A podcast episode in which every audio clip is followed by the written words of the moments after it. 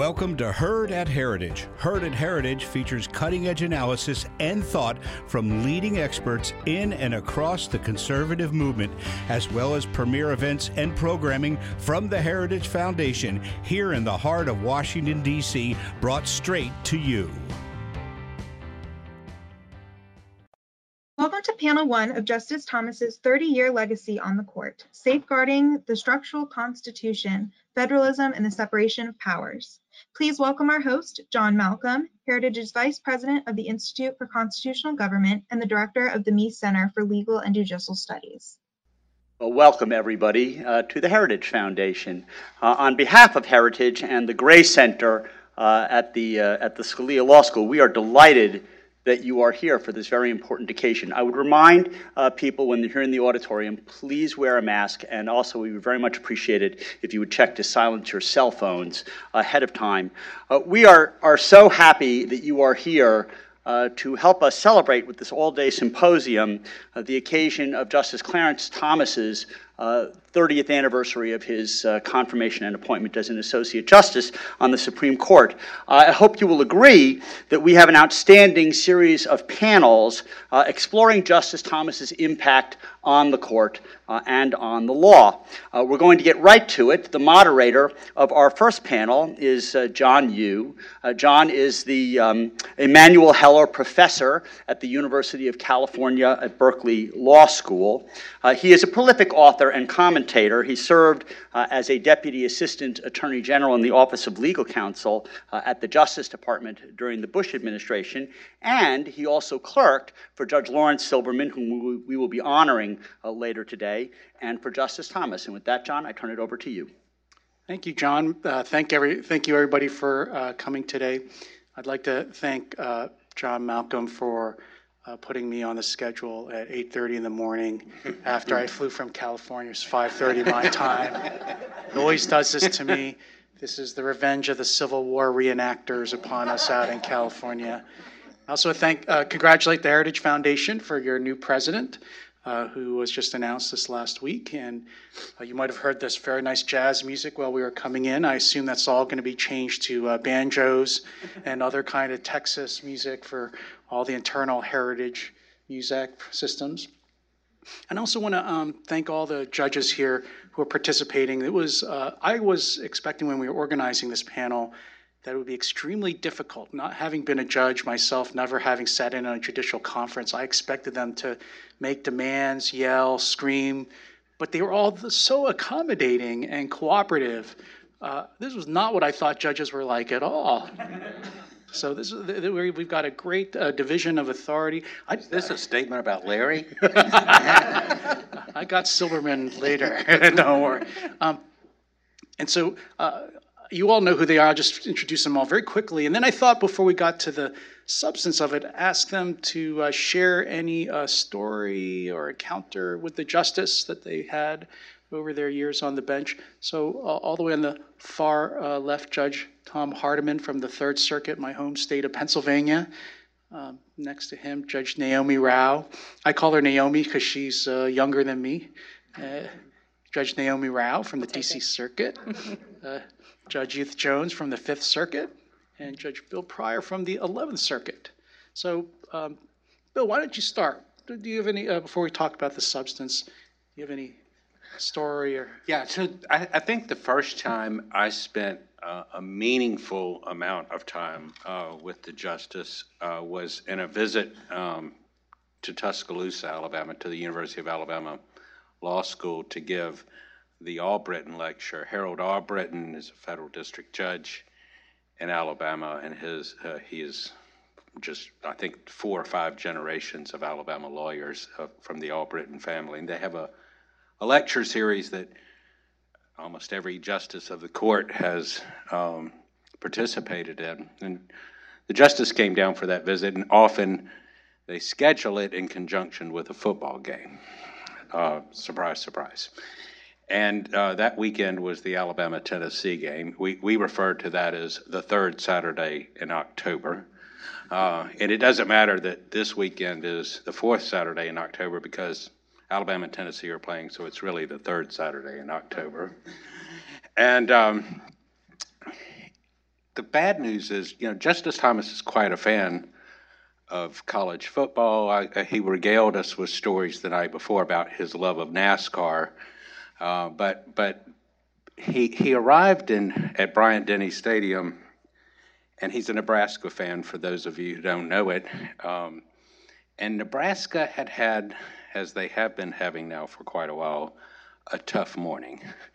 Uh, they had played the 11 o'clock game against Iowa State, and this was before Iowa State would be ranked.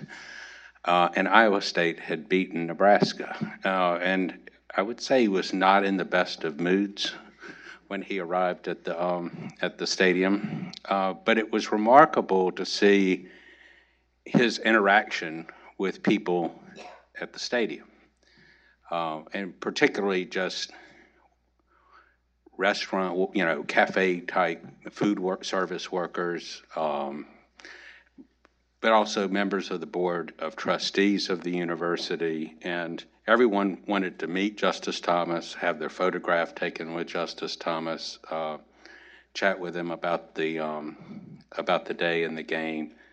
And he really loosened up um, pretty quickly.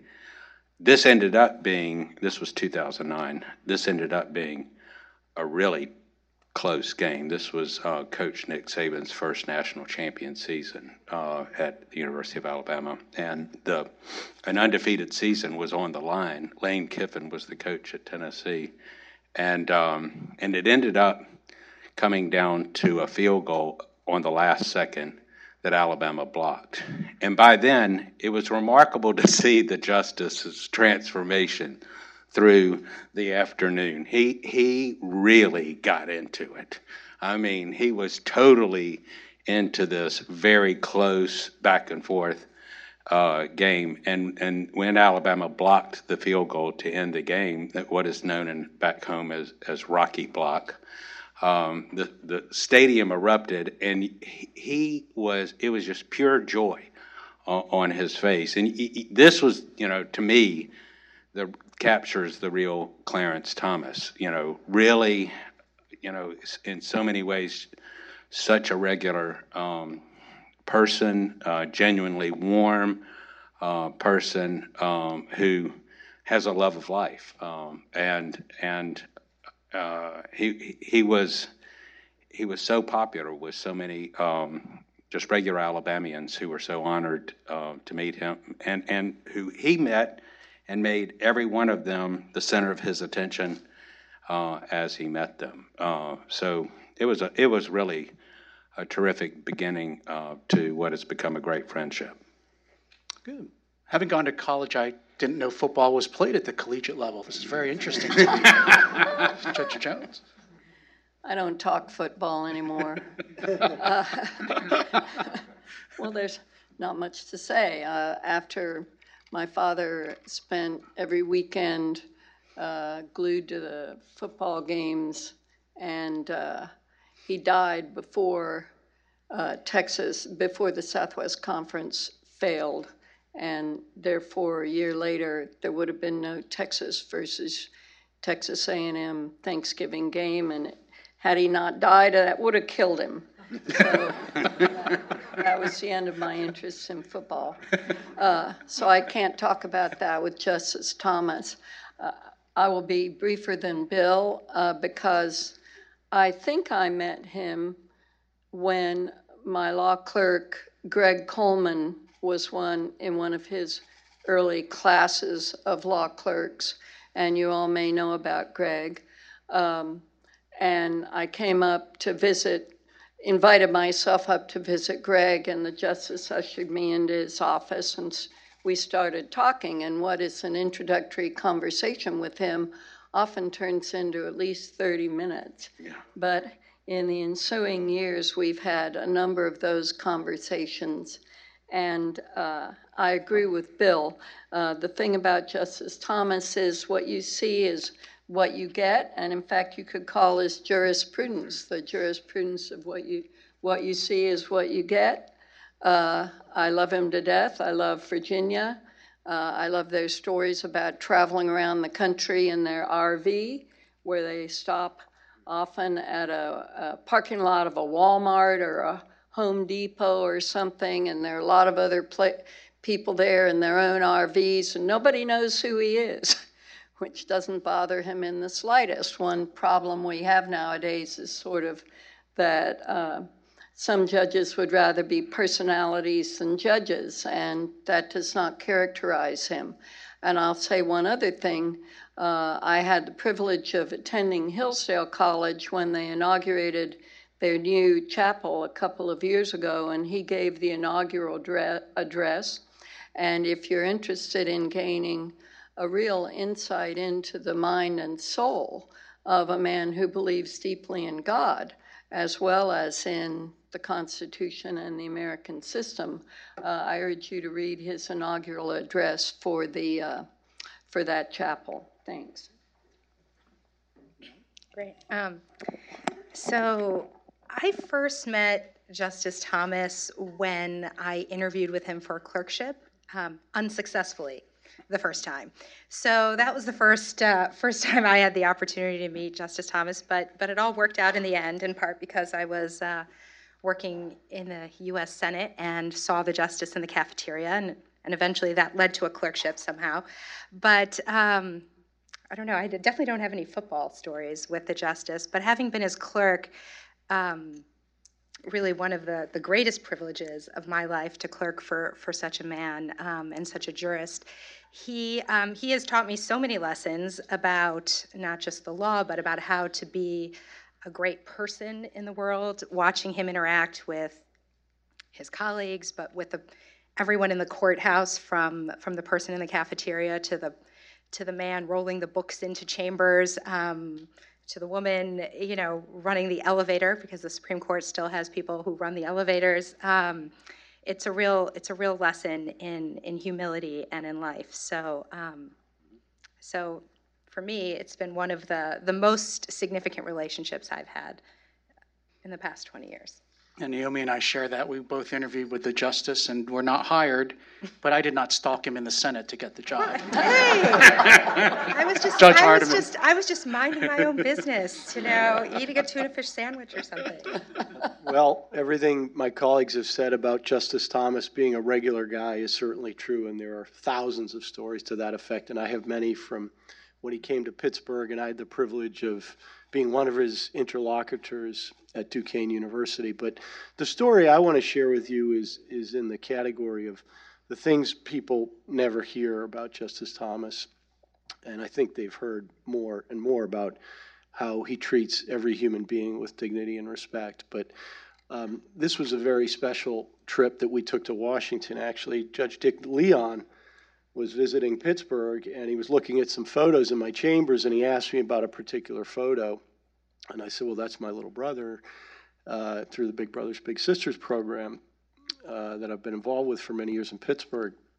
And uh, he said, Oh, well, tell me about him. I said, Well, one thing you'll like being a Holy Cross guy is he's a big fan of CT. He said, Oh, really? I said, Yeah, you think there's any chance I could get him an introduction? He said, Let me work on that. So I got a phone call from Judge Leon, and a few weeks later, uh, my little brother and I were on our way in the car from Pittsburgh to uh, to D.C. We watched two oral arguments, and then uh, my little brother got an audience with someone he really admired, whose autobiography he had read a couple of times. And of course, I assumed it was a five minute photo op, shake hands, wonderful, good to see you. But no, he sat us down, and about an hour and 20 minutes later, he said, Well, you know, there's a dean of a law school out there, and I was supposed to see her about 50 minutes ago. So, so I think you guys better get moving.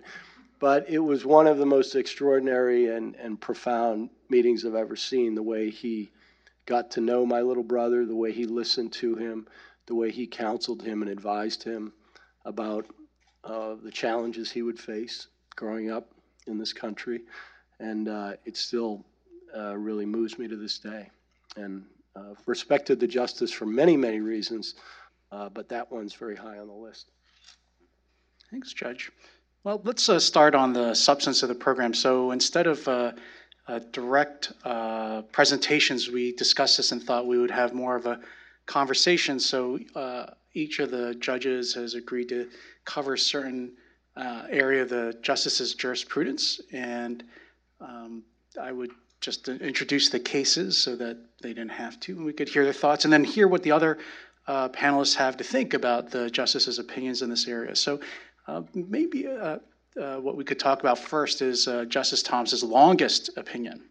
So that would be his dissent in U.S. term limits versus Thornton, a five to four case where the Supreme Court struck down state efforts to impose term limits on federal representatives to Congress. Uh, uh, Justice Stevens wrote the majority opinion, and Justice Thomas wrote the uh, lead dissent. Uh, Judge Jones, do you want to start off with that case? Yeah, well, John, when John assigned this to me, uh, I hadn't read the case lately. Maybe I never read it at all because, frankly, I don't read some of the Supreme Court cases that I don't think I'm ever going to have to deal with because they're so darn long. Well, it turns out, it turns out, John giggles.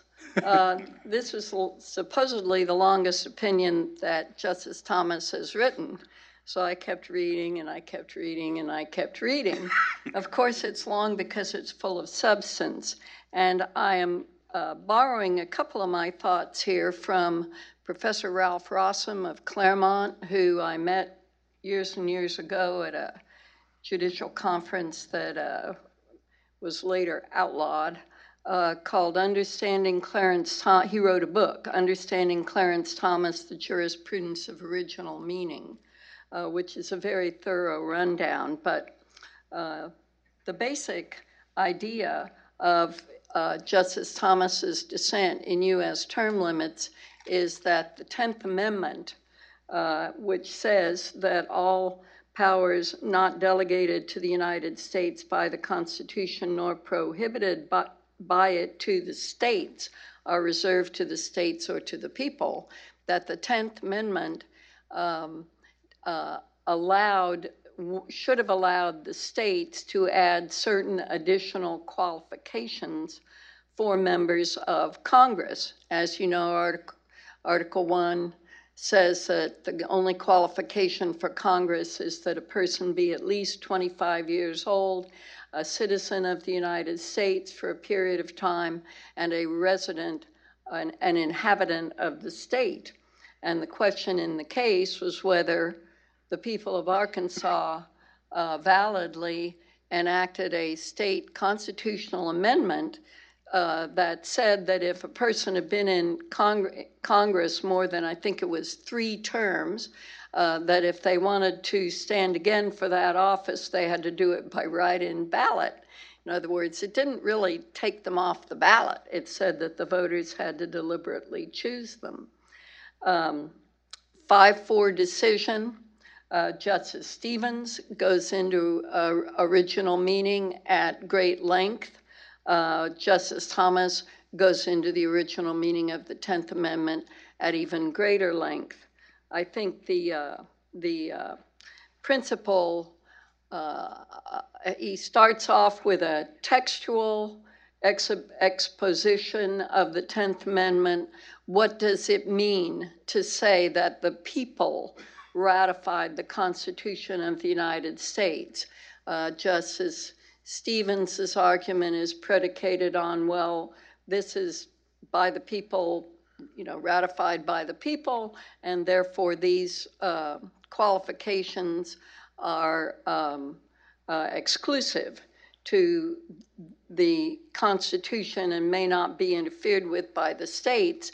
Justice Thomas takes this on directly, talking about the people of the states ratified. It was people in the states that ratified and did not give away certain of their powers. As he puts it, the federal government and the states face different default rules where the Constitution is silent about the exercise of a particular power, that is, where it does not speak expressly or by necessary implication the federal government lacks that power and the states enjoy it. Um, and then he goes on to talk about what are reserved powers. I'm, I could spend quite a long time summarizing his opinion for the sake of the discussion here. I won't do that, uh, but I will point out a few uh, things. First of all, he wrote this in 95. He had been the, on the court only four years. It is a tour de force about original meaning. Uh, second, it is a very, very difficult argument from the standpoint of the dissent uh, because one would think uh, offhand, surely, uh, when the Constitution states these qualifications, obviously, uh, those have got to be the only qualifications for representation in Congress. Third, he takes on Ju- Justice Story, one of my favorite uh, former justices of the Supreme Court, who said unequivocally these qualifications had to be exclusive. Um, uh, fourth, he takes on the um, uh, idea that uh, uh if you, uh, the idea behind what Justice Story said was if they're not exclusive, then states could undermine the very principle of representation in Congress in two ways either by setting qualifications so high that effectively they weren't participating in Congress because they couldn't elect many people, or by setting them so high that they were moving back toward an aristocratic or oligarchic conception of the uh, of the office holding, which is what the framers in part were trying to avoid. So it is it's not the easiest argument to make, uh, but I will say he does a magnificent job. He also has to take on the qualification qualifi- the language of the qualifications clause, the argument that, quote, democratic principles uh, lay behind this argument for exclusivity, and then uh, the weakest argument of the majority, which is historical evidence, because in fact, at the time of the framing, several states did have additional qualifications for uh, service in Congress.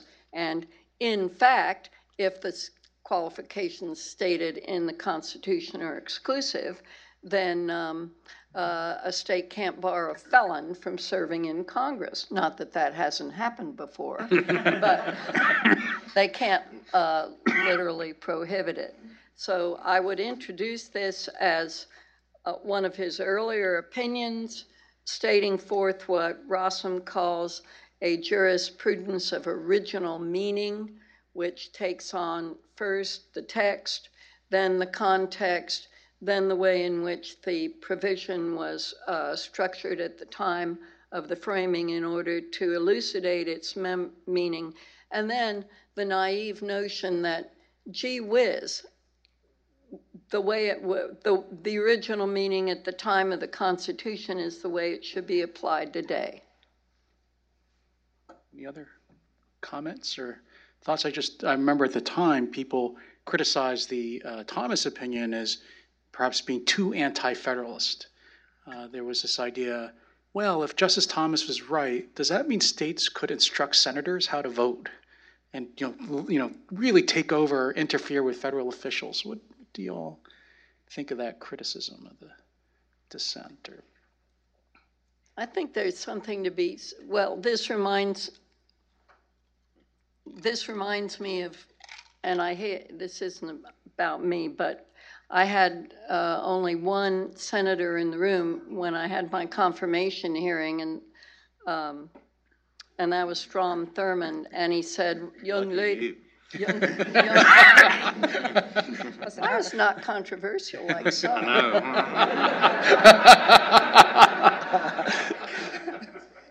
And, and, and some who didn't learn their lesson and continue to be so. I don't, I don't speak ill of the dead when I say he, he asked me the question, young lady, what do you think is the role of the 10th Amendment? And at that time, 1985, having litigated only a couple of constitutional law cases and an otherwise uh, career devoted to general litigation and bankruptcy law, I said, well, sir, the uh, Constitution uh, gave certain uh, powers to the federal government, and whatever it didn't give to the federal government were retained by the states.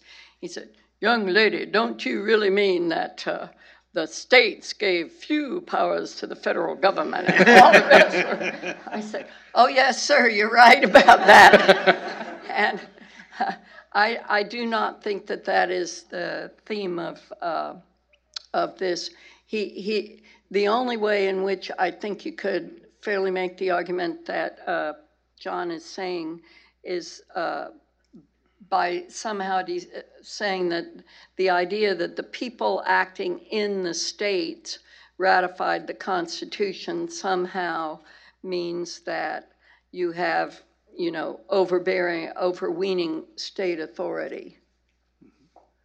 And he, he, it's very amusing. He starts out the dissent by saying it's ironic that the court bases today's decision on the right of the people to choose whom they please to govern them, when in fact this measure had been adopted by a state constitutional amendment. And later on, what is the other uh, case I was looking at? In the uh, voting rights, in one of these later, more recent cases where the voters, oh, it was the Arizona Independent Redistricting Commission case, you have a five member majority of the court saying, oh, well, uh, Arizona adopted this independent redistricting commission as a matter of a ballot initiative, and therefore this is entitled to the highest deference.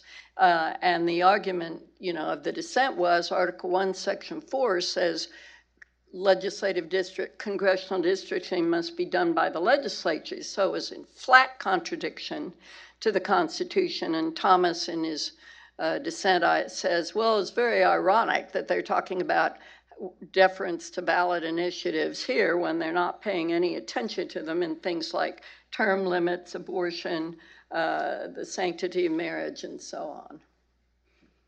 Judges, any concurrences or dissents? No? No. Okay, let's uh, move on to the next federalism topic with uh, Judge Hardiman, who agreed to talk about two cases United States versus Lopez and Gonzales versus Raich. Uh, U.S. versus Lopez was about the conviction of a child who brought a gun to school in violation of the Federal Gun Free School Zones Act. Uh, at the time, of course, the New York Daily News, with its uh, usual scholarly acuity on the front page, said, Case of pistol packing Pee Wee makes it to the Supreme Court. and in that case, the court, five to four, struck the law down as beyond the Commerce Clause. Uh, Justice Thomas wrote a concurrence. And Gonzales versus Raich is a 2005 case where uh, the court, I think to the surprise of some, upheld the uh, Controlled Substances Act in a case where uh, one person grew marijuana at home, gave it to another person. Believe it or not, this case, the facts of this case arose four blocks from my office in Berkeley, California. Who would have guessed? uh, however, in that case, the court by a six to three majority held that uh, the Commerce Clause could reach the gift of marijuana because, in the aggregate, it had a substantial effect on interstate commerce. Justice Thomas wrote a dissent. So, uh, Judge Hardiman? Sure, thanks, John. Uh, like the case Judge Jones presented, um, Lopez is, is, we could say, early Justice Thomas, 1995. Um, and one observation I'll make, I think, is that I didn't notice it at the time, certainly, and uh, perhaps few did, that this was uh, a sign of the difference between Justice Scalia, who I think called himself a faint hearted originalist, and Justice Thomas, who I think we could say is certainly a full throated originalist. So here you've got uh, Justice uh, Scalia joining Chief Justice Rehnquist's opinion. So he and Justice Thomas were on the same side in this case. But Justice Thomas writes the concurrence, as, as John said, uh, and Justice Scalia doesn't join it.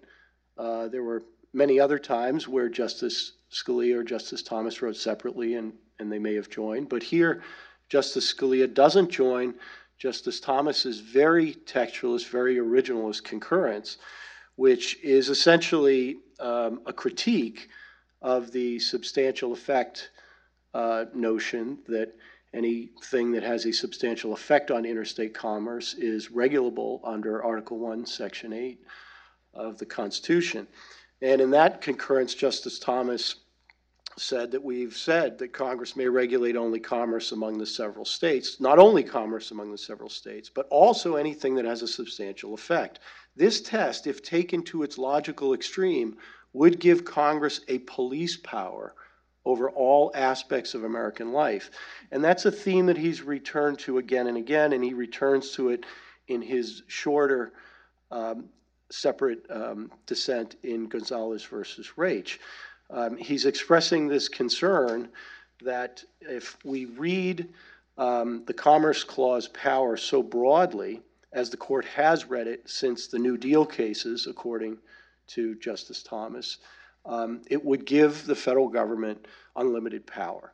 So right away, he's staking out this this um, structural concern uh, about the balance of powers between the federal government and the state governments. Um,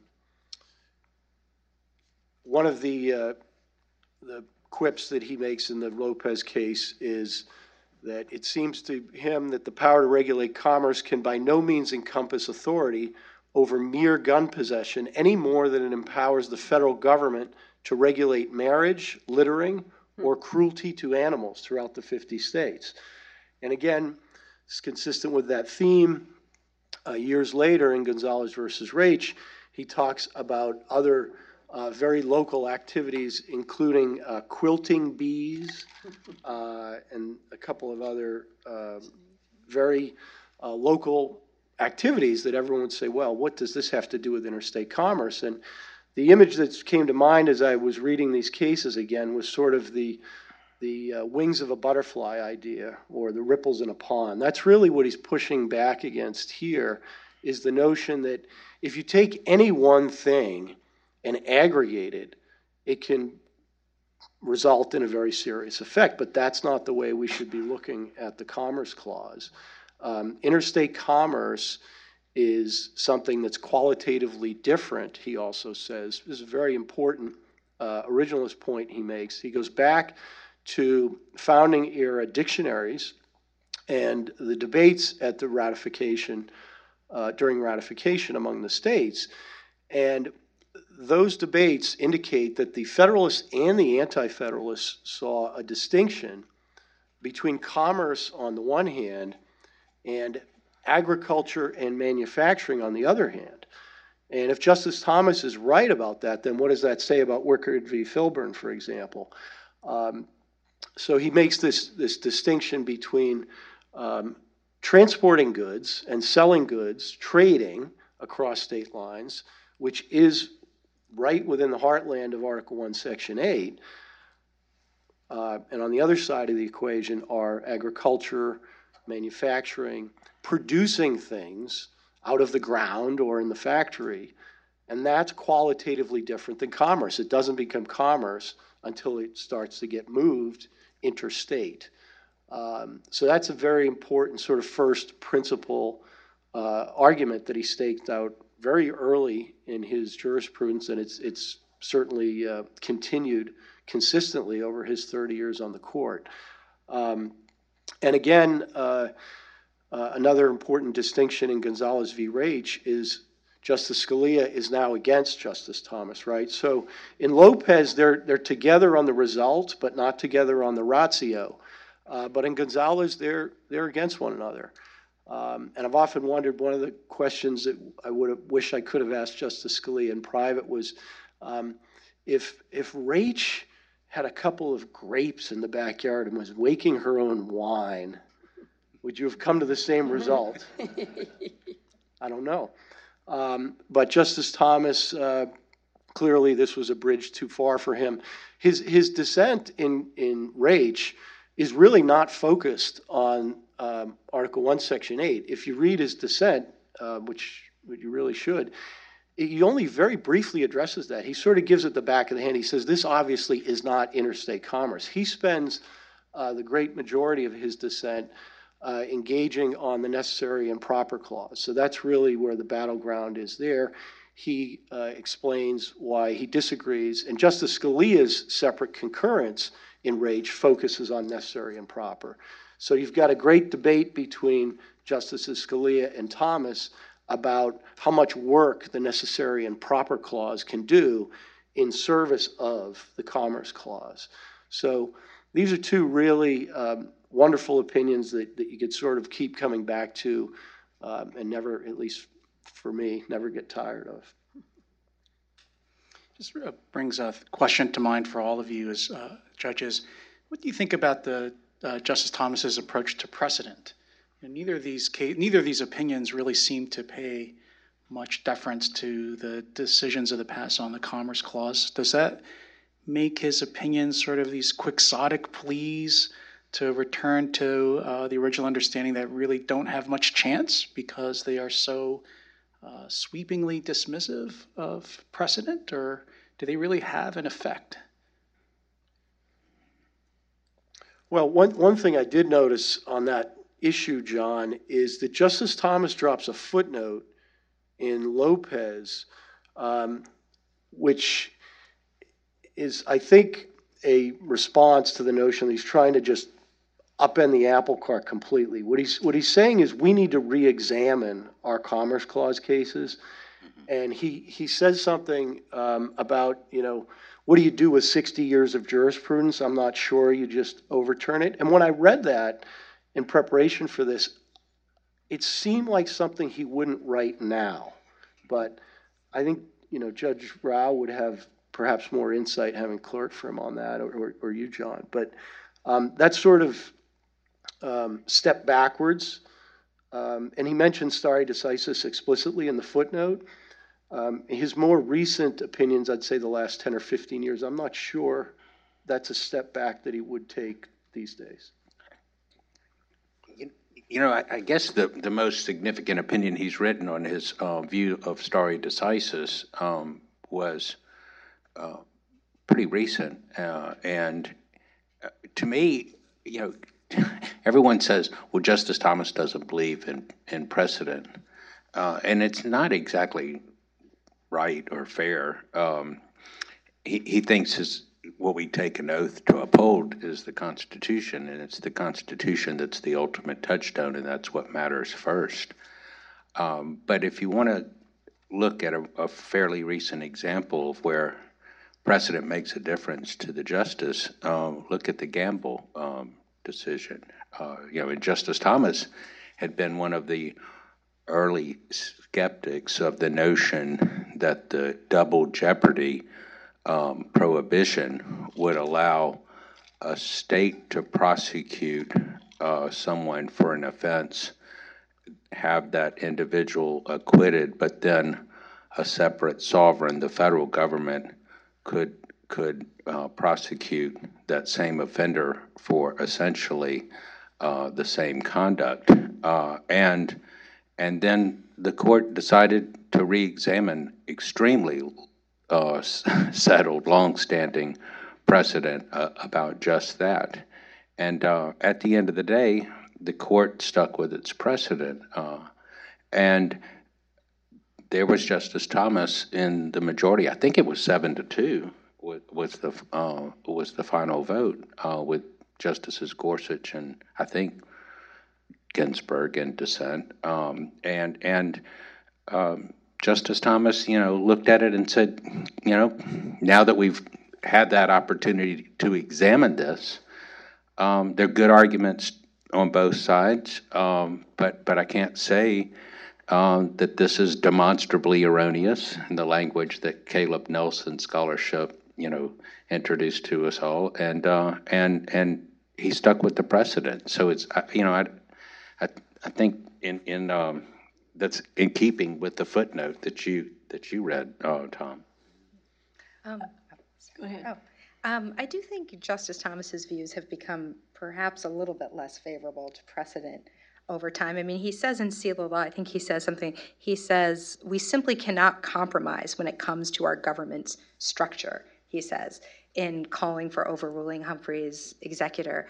Um, but I think his view, to, to Judge Pryor's point, I think his view about precedent is, is more nuanced than people often, often think. Um, you know, precedent is often a source of collective wisdom over time. And I think Justice Thomas does not have so much hubris to think that in a few months he can always rethink the whole Constitution. And I think that is what's reflected maybe in some of those footnotes or other places in which he sort of suggests, you know, we need to think about the precedent, um, but what we always need to have fidelity to is the Constitution, which is, of course, what we as judges take an oath to uphold.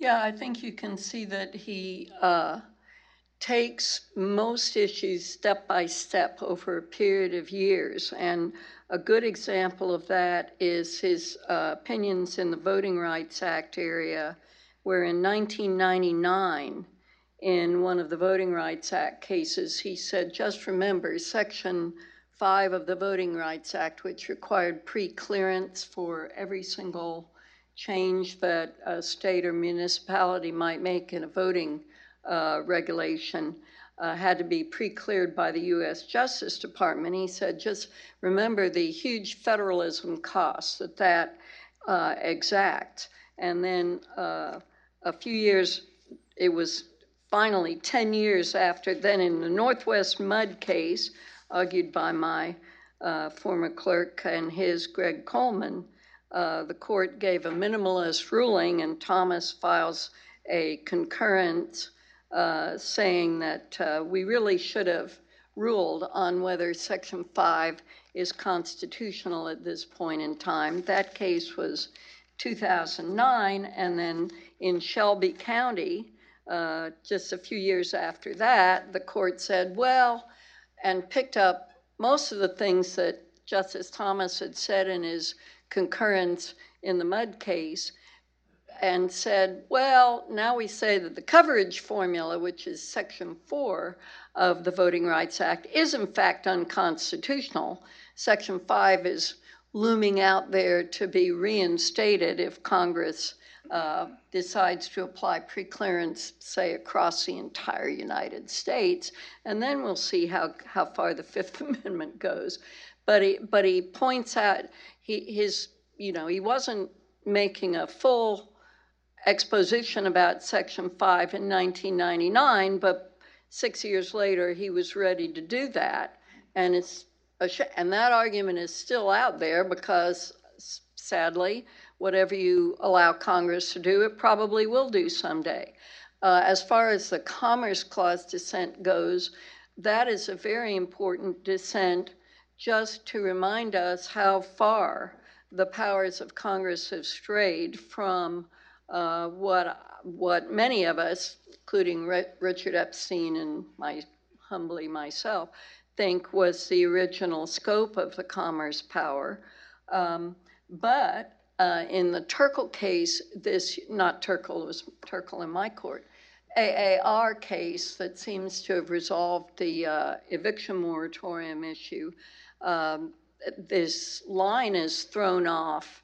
You know, it's just a stay decision so it's not a definitive decision. It was a five to four stay where the Supreme Court took up a DC court uh, ruling and said we're not going to dislodge the uh, decision of the district court to overturn the eviction moratorium.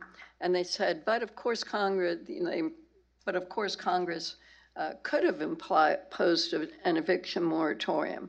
And just think about that in terms of the fact that the moratorium did not prevent landlords from collecting their rent, which would have been arguably a commercial aspect of the transaction. It prevented them from going to court because the essential terms of the real property lease had been terminated by the tenant's failure to pay rent. So it, it, it was a very, could be a very consequential imposition or, or expansion of the Commerce Clause, just like one might say, not commenting on current other health measures that people are proposing.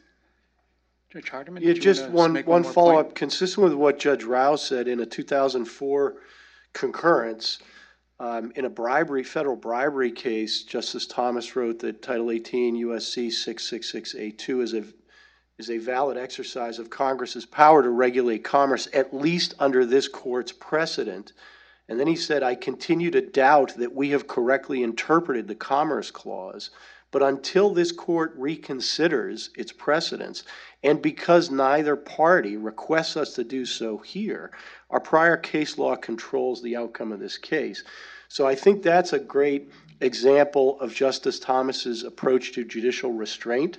One of my pet peeves is when um, I call it I call it an opinion in search of a case. Um, a pet peeve of mine is when judges have these opinions and they just want to write them because they have something important to say and they forget the case or controversy requirement.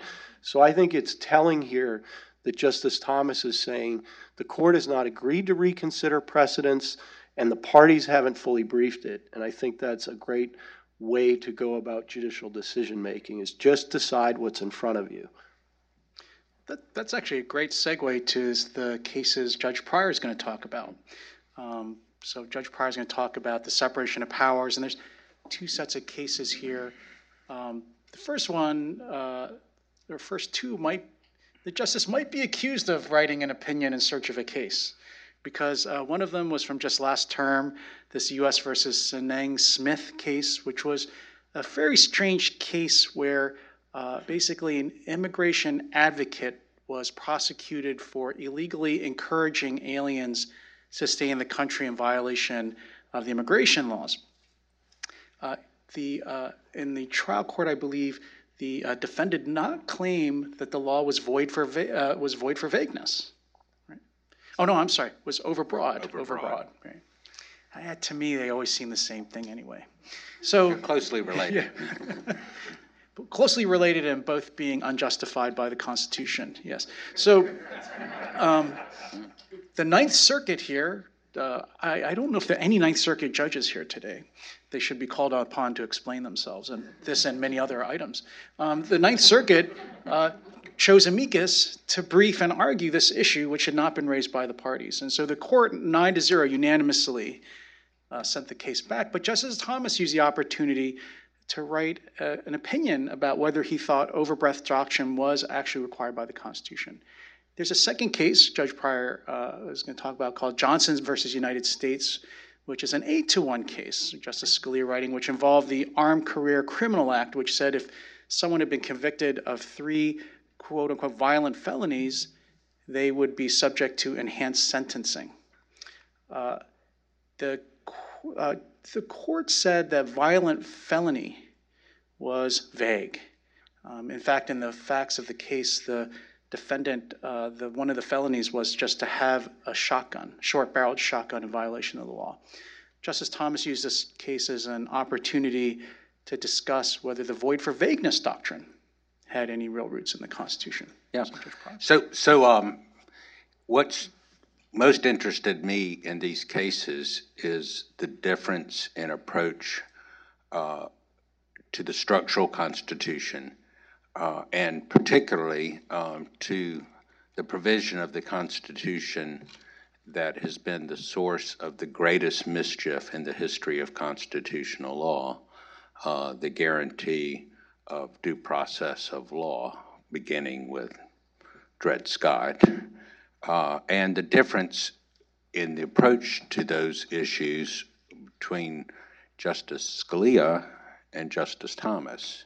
And yet, Justice Scalia was, off, was often um, described as the court's greatest defender of the structural constitution, and that his, and it's often described as as the originalist justice whose whose whose method was most uh, you know, best promoted judicial restraint and most concerned about judicial restraint.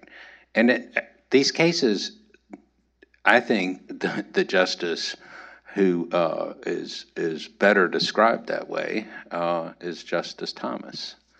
Um, so his his concern. Well, I'll start with Johnson. So the Armed Career Criminal Act had been and, and its residual clause, this definition of, of what is a violent felony, had come before the Supreme Court on three previous occasions, and on three previous occasions, the Supreme Court had applied it to crimes committed uh, by uh, offenders who were getting uh, longer sentences, uh, triggering uh, a, a, a, lengthy mandatory minimum sentence. And, uh, and, and on three occasions, the Supreme Court had upheld the constitutionality of, of this statute. but Johnson comes along, and the, and the court, because it I guess, feels bedeviled by the continuing uh, problem of applying uh, this statute uh, to different kinds of, of arguably violent crimes. This uh, Johnson was his crime that was uh, allegedly a violent felony triggering the mandatory minimum penalty was possession of a sawed-off shotgun. Uh, Justice Thomas thought it easy to say that the mere possession of that weapon was not itself a violent felony. But he refused to go along with the court's and Justice Scalia's approach of declaring this statute that they had three times before upheld as void uh, for vagueness. Uh, he criticized the vagueness doctrine as uh, inconsistent with the structural constitution, uh, a disrespect of the legislative power, congressional power to prohibit uh, certain conduct, and um, and and an exercise in, judicial power that goes beyond deciding the case before the court and declaring whether it is unconstitutional in all applications. So, so after Johnson, this this provision is in Supreme Court or popular terminology uh, essentially struck down. Right? We we often say the court strikes down a provision of federal law. You know, Justice Thomas takes issue with that. Courts don't strike down. Courts don't repeal Tor- courts don't remove provisions from the United States Code. Courts decide cases. And the case before us is an easy one. The case, before us is, is one where this possession of this weapon is not a violent felony within the meaning of the act. Uh, but we have no occasion or no right to be saying anything about other cases that are not before us.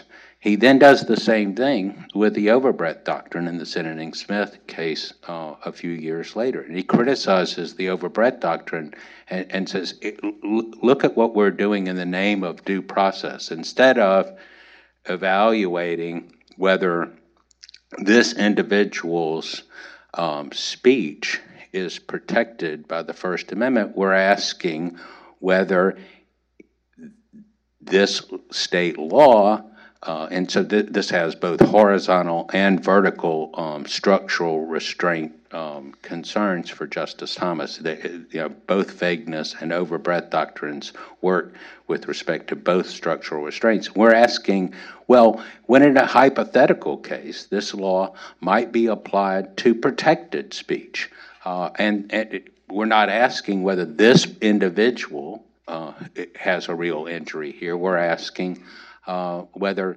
it, it, it, might be problematic in another context. And, and we're again pretending that we have this, this power, this, what is essentially a legislative power, um, to balance certain um, uh, cost and benefits and uh, to protect certain speech that's not the speech engaged in by the person who is uh, before us. Uh, so so, in a, in a real sense, in this area, he, he's parting ways with Justice Scalia, but he, here is Justice Thomas, who's the defender of the limits of judicial power, the defender of restraint, and uh, and the respecter of the structural constitution. Great. So, I ask you, Judge, and other judges also: Is there a consistency? to uh, Justice Thomas in these in these opinions about the attitude towards judicial power, yeah, I, I can't help but notice, and um, right in the Commerce Clause cases, he's calling for the court to be very active, striking down lots of federal laws, hundreds and hundreds they would be. in your example, Judge Pryor, he's actually claiming courts should step back and be more respectful of Congress and the way its laws, you know, impact um, free speech or, or not, or due process or not. And then we're going to talk in a few seconds about his clarion call to really get the courts involved in overseeing the activities of the administrative state. Do- do- do- Is there a, a consistency in his approach to judi- judicial power? Uh, is he a, is he, he a judicial activist? Can we say those words in heritage, John? Is that allowed, or am I going to be removed now by security? I think, I think, if I can, Please. I think there is a consistency in the sense that if you look at his opinions in the Commerce Clause, uh, in matters like, um, uh, the interpret, you know, as I mentioned, the Voting Rights Act, uh, the Brady Act, Printz case, the, um, uh, supremacy clause cases. Uh, he's very concerned about the structure of the 10th Amendment, structural constitution as the bulwark of liberty. Federalism, separation of powers, all work together theoretically to protect the individual liberties of the people. And uh, part of the potential for abuse arises from Article 3 itself stepping out outside of its bounds. I think that's very well said, that the consistent theme is, is protecting the individual from the state, whether the state be the, primarily the federal, the federal power. Um, So th- there's almost an interesting uh, tension there, I think, in the sense that he, he certainly has a less capacious view of constitutional rights compared to some of his colleagues. But when he sees a right, he's going to make sure it gets protected all the way and he's not going to compromise. And I think the fact that he has written individually so many times is a great testament to his independence. And, and that is something we should all celebrate the fact that a judge is not um, making sausage the way a legislator would. He is, he is expressing his view as clearly and politely as he can. You might agree with it, you might disagree with it, but you know that it's his view and it's, it's uh, been carefully thought through. Naomi, do you want to go ahead, uh, since we're running out of time Yeah. with the administrative law cases? Yeah, we don't have, we don't have so much time. Um, so, okay, so maybe I will just talk a bit thematically about some of his more recent cases about the administrative state. Um, you know, Justice Thomas, as has already been said, is of course a committed uh, originalist. He's committed to the original meaning. He has been very focused throughout his career on the the text and structure of the Constitution and how that text and structure protects individual liberty.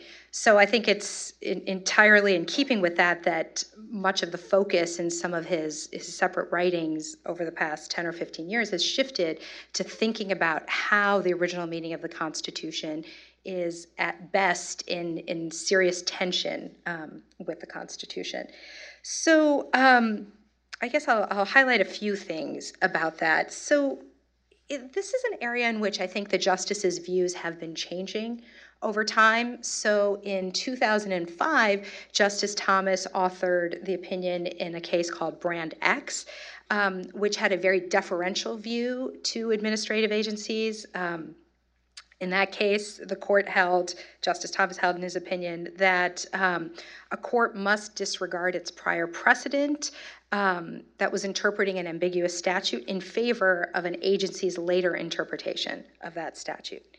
Um, when I taught a class with Justice Thomas on the, the history and foundations of the administrative state a few years ago, he described his own opinion in Brand X as, as going to the edge of the abyss.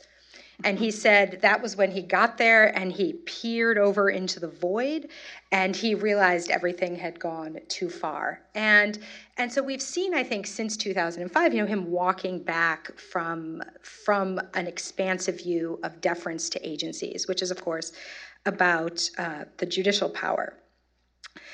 But maybe one of the things that connects his opinions about administrative matters is his real focus on the formal vesting of the three powers of government in three distinct branches with distinct characteristics.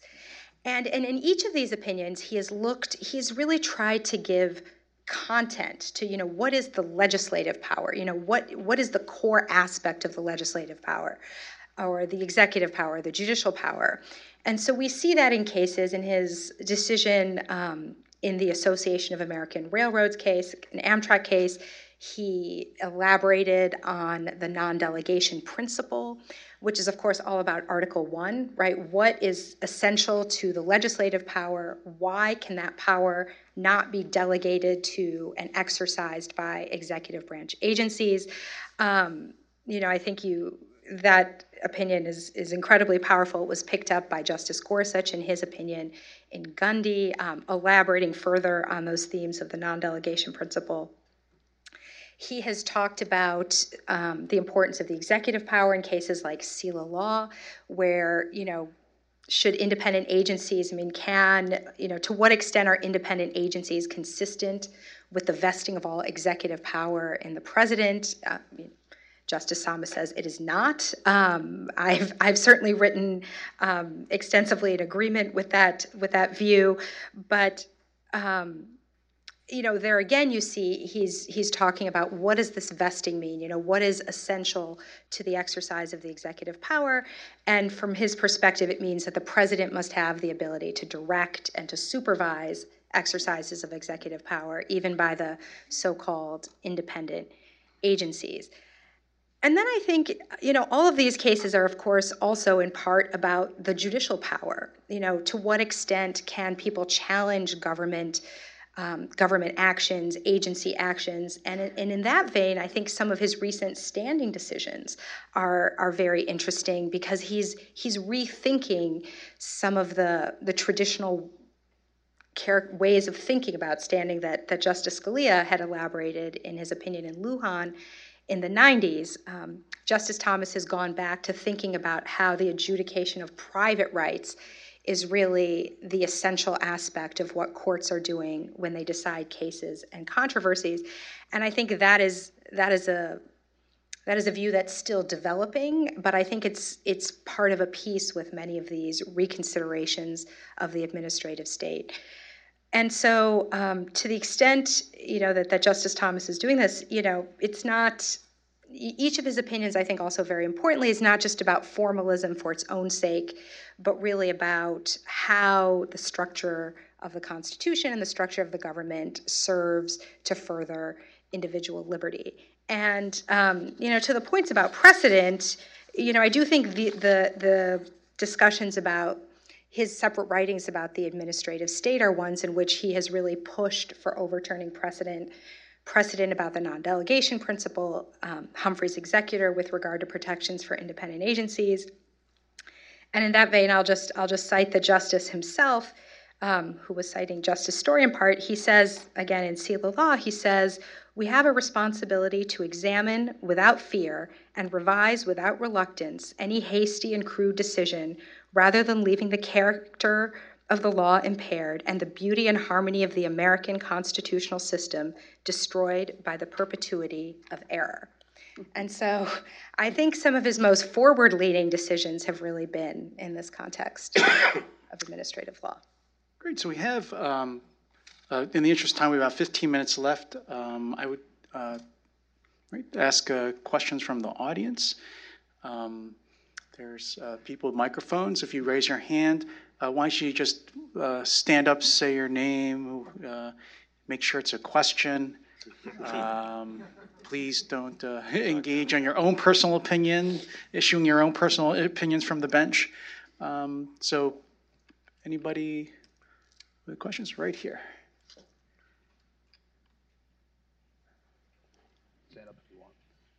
So my name is David. This question I think was probably best for uh, Judge Rao. It touches on the Article 2 vesting clause. Uh, in Arthrex, Justice Thomas's dissent laments that the court relies on penumbras and emanations uh, of the vesting clause, of the appointments clause.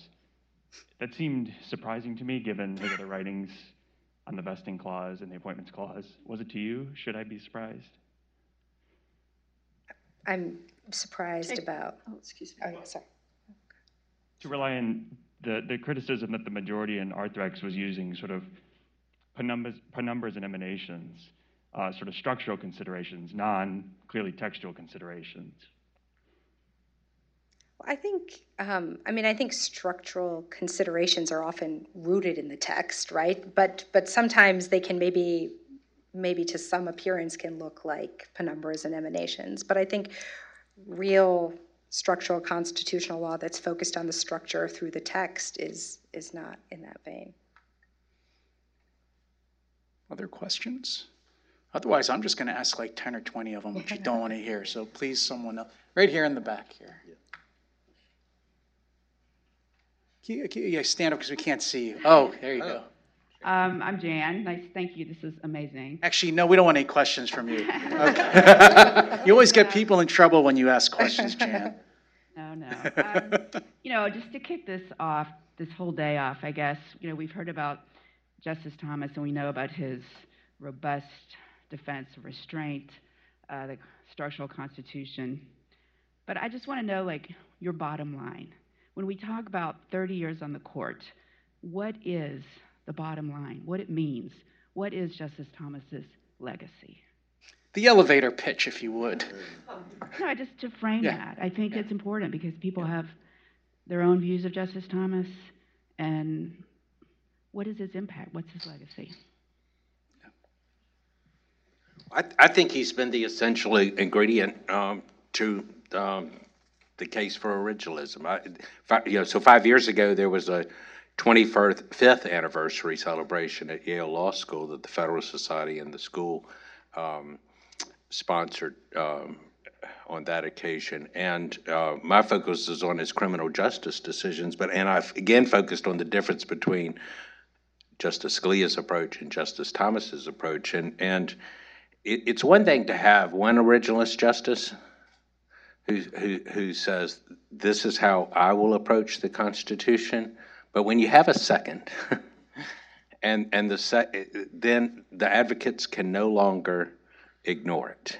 When the court's closely divided, two justices is you know twice as important a- as one, and and and you know I, you know, I look back at one, one of Justice Scalia's most celebrated, perhaps best originalist opinion, uh, Crawford versus Washington.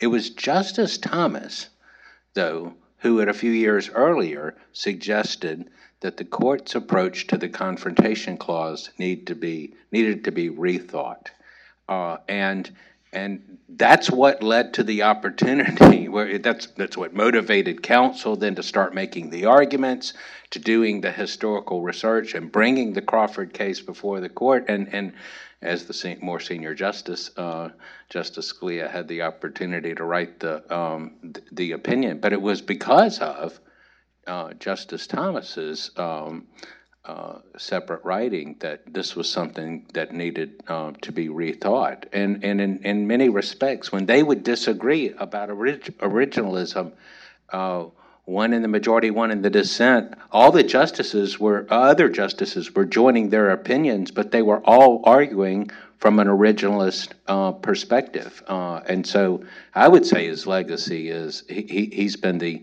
essential ingredient in really making originalism matter uh, in a way that no single justice could have. Well, the only thing I'd say about that, uh, Bill, is that we've got at least four members of the current court who consider themselves originalists, and the uh, widespread view of the legal academia, many in politics, uh, the media, and so on, is to ignore them all. Well, we'll see what happens when you're a lawyer and you have a case in front of those four. Or, or some on the lower courts who have been recently appointed. That's certainly true. I, I'd characterize his um, importance in two ways, although it might be better to do this at the end of the day rather than now. But the first is, uh, as, as some left-wing publication headlined a uh, retrospective on him about three or four years ago. They considered him the most dangerous judge in America because he dared to say things and open Pandora's box about arguments that have been uh, sealed shut for decades. And how dare how dare a judge try to do that? And the worst was he's influencing many young people nowadays. so I think. So I think what he has written has been a very powerful influence in that way. And second, in who he is, in the fact that he is very transparent about his background, the hardships he has faced, where he came from, and so on. He is the living embodiment of the promise of liberty in America and it, we have racialized so many things. Many of my law clerks are living embodiments of the promise of liberty in America, but because he is a black man, he is courageous, he is independent. They can't, you know, whatever they say about his jurisprudence, which is highly intellectual, they can't get away from that symbol. Well, I don't know if I can improve on that. Um, uh, uh, you know, I think if I, my elevator pitch is, I mean, Justice Thomas's legacy is courageous fidelity to the Constitution, wherever that may lead him. I got nothing left. no, I, I think, you know, Bill, Bill, and he has summed up well, I think, the jurisprudential legacy. But Jan, I think, you know, let's face it, um, most of America isn't interested in the things that we're interested in. And most of America doesn't read the things that we read. So I do think that his legacy uh, will be one of the most extraordinary Americans who ever lived because of the things that Edith and Naomi just said about who he is, where he came from. It is a consummate American story.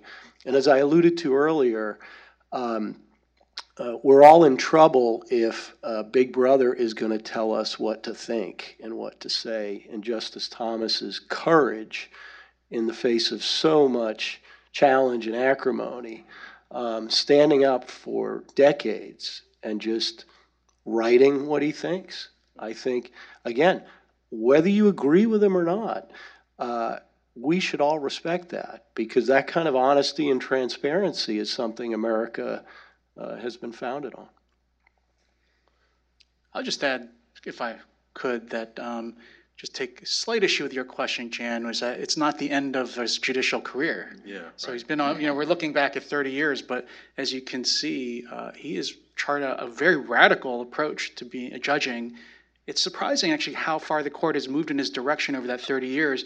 Um, if you're scared about influencing the youth and opening Pandora's box, what do you think is going to happen the next 10 years when you might have a workable majority of originalists? That's, I think we're going to see the fruition of the last 30 years in the next 10, and it's going to, I think it's going to be really remarkable to see how it works out. Let's see what Chief Justice Roberts makes of it. Um, any more, any questions on this side? Uh, we have one over here. Okay, great. Hey, Mike Doherty. Ooh, sorry. Okay. Um, can you talk about mic up? Well, it, last time I got the big back. Sorry.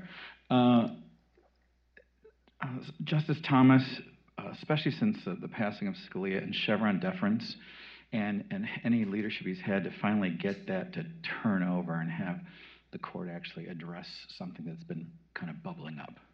Yeah. So what do you think about the future of Chevron deference now that uh, Justice Scalia, well, actually, Justice Scalia and Justice Ginsburg were both its greatest fans, and they've both left the court. And you have younger justices who are willing to re-examine this. What do you think? It's all me.